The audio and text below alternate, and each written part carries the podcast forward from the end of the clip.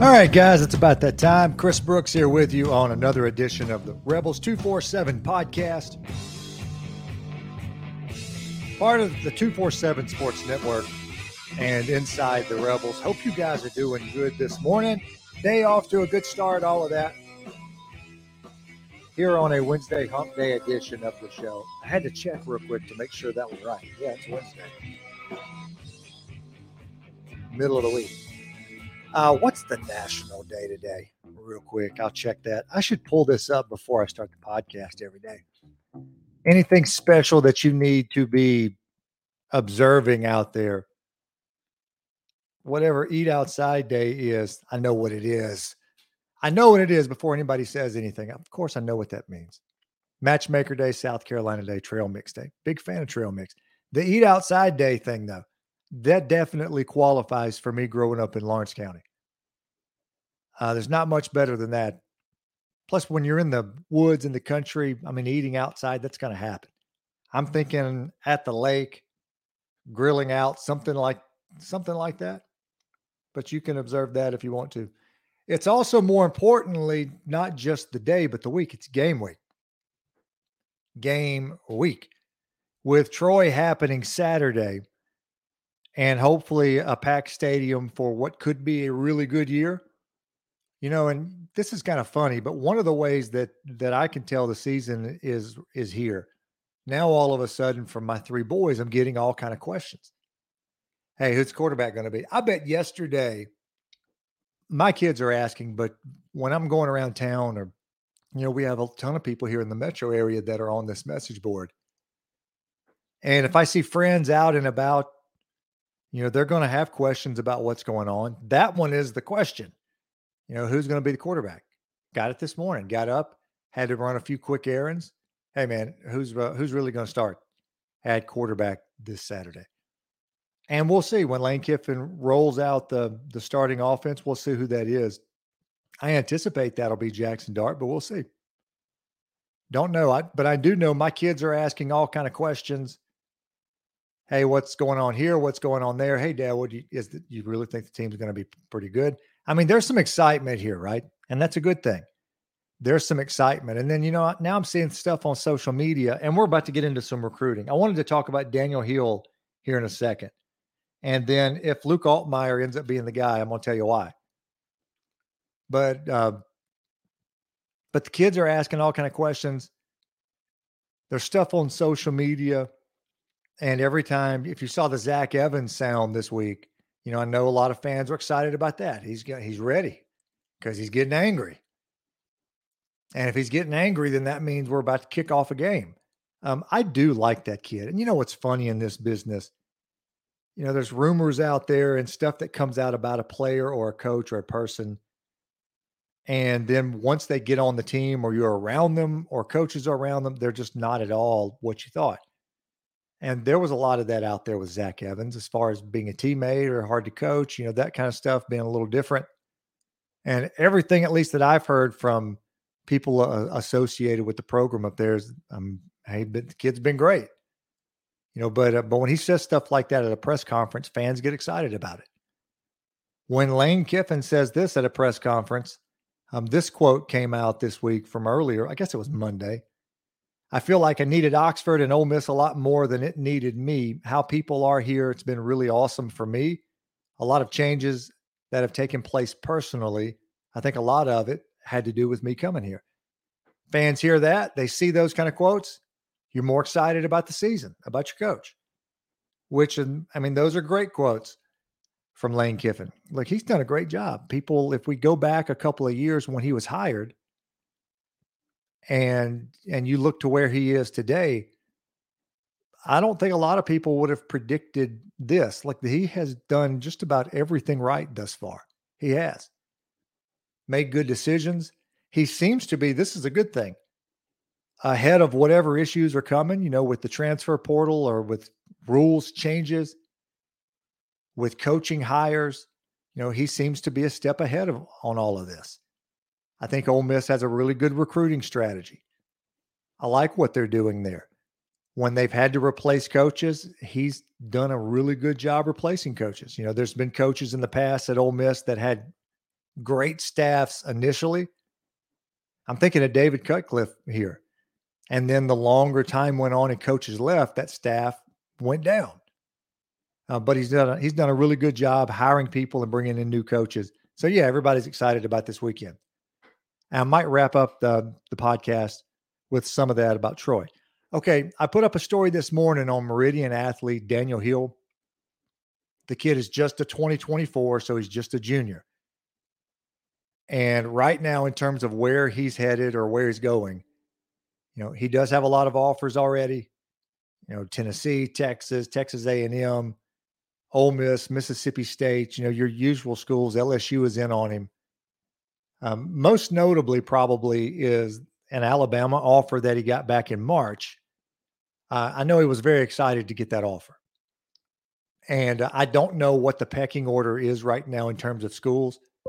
If that was really the school that he wanted to go to, then I got to think he probably pulls the trigger right then. So when kids don't do that, well, then there is at the very least, if you take a, a common sense ap- approach to this, at the very least, there's an openness to all the schools that are out there recruiting him. Um, he's about 6'1, 220, and he looked exactly that this weekend. He told me when I talked to him last night, he likes to play somewhere around 210 to 215.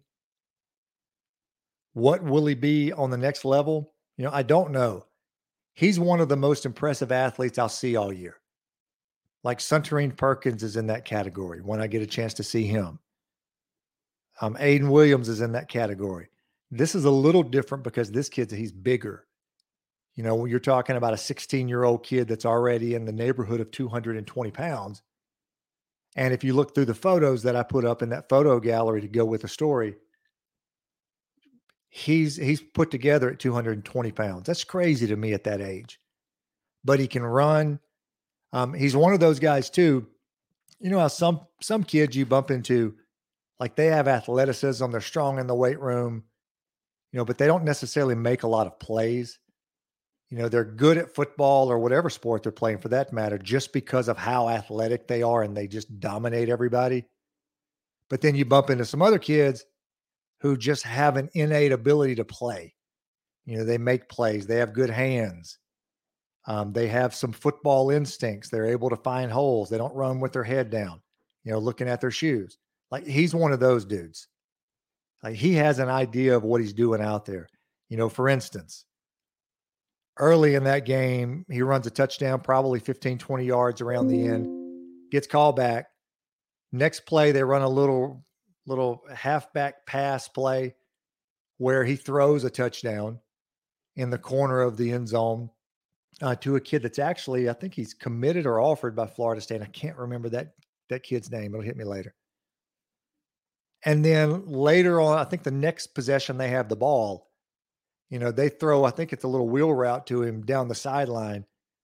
And he makes an unbelievable catch. Like a, uh, you could have taken Ayden Williams or Suntarine Perkins or fill in the blank top wide receiver around the state. And had they been able to haul in that ball, it would have been an unbelievable catch. You know, he'd made one of those kind of plays.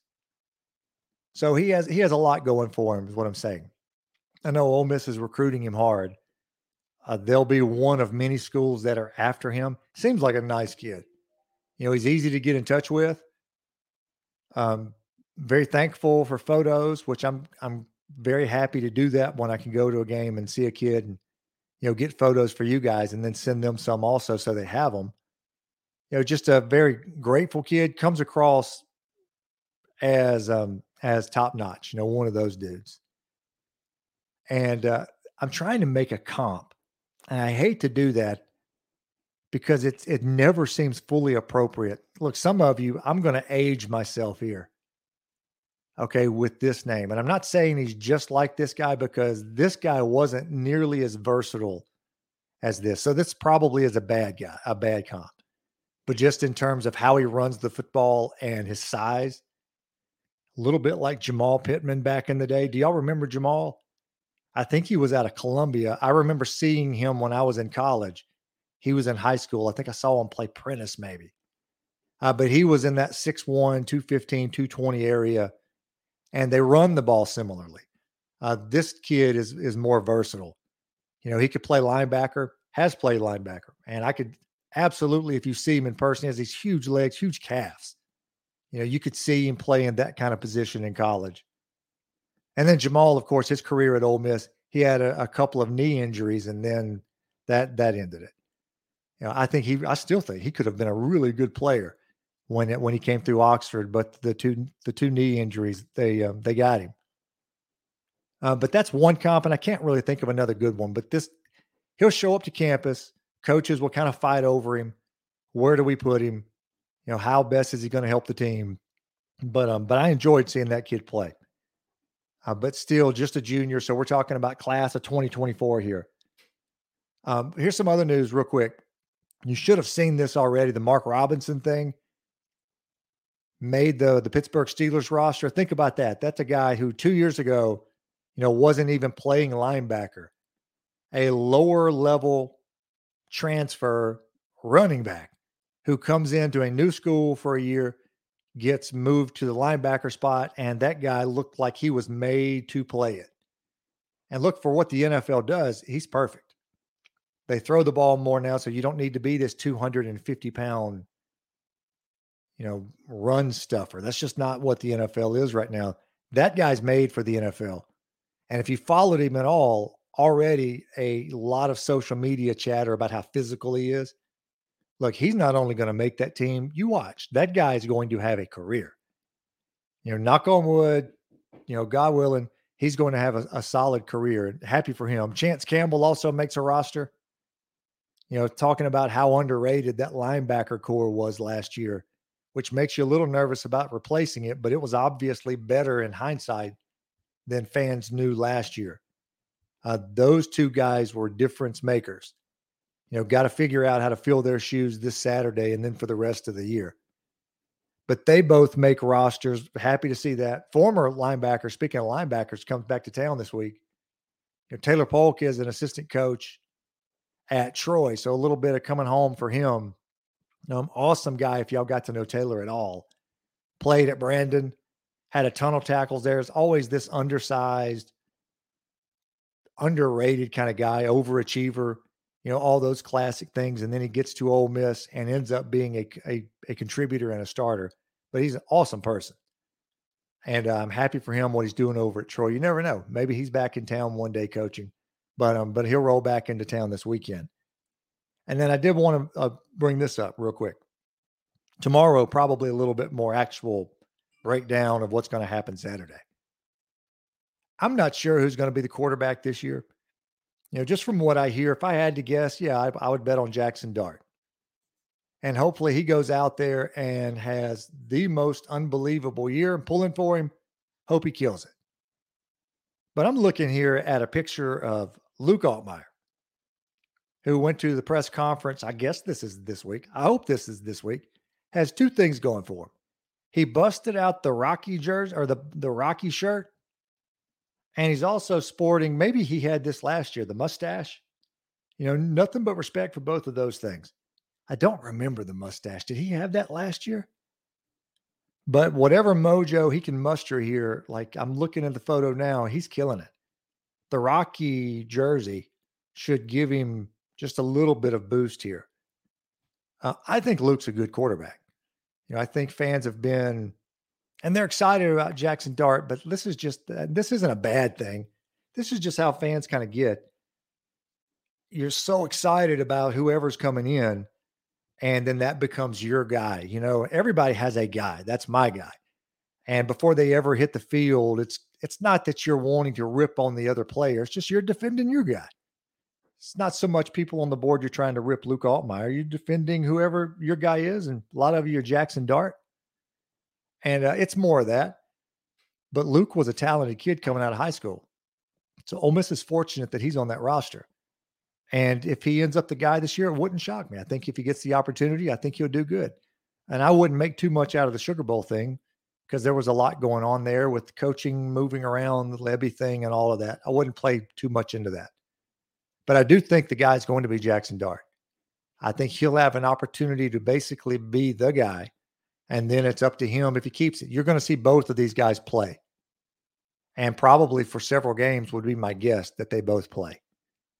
But it feels like to me, at least what I hear, that it's a case of Jackson Dart. It's yours, and he's going to have to do something to lose it. And hopefully uh, that doesn't happen. Hopefully they both play well.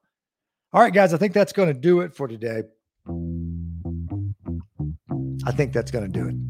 Hey, you enjoy the rest of your Wednesday. Get some work done. Get some work done because you know Friday you're not going to. I mean, Friday's going to come around. You're going to be antsy about the game on Saturday. You're not going to get anything done. You better get it done now.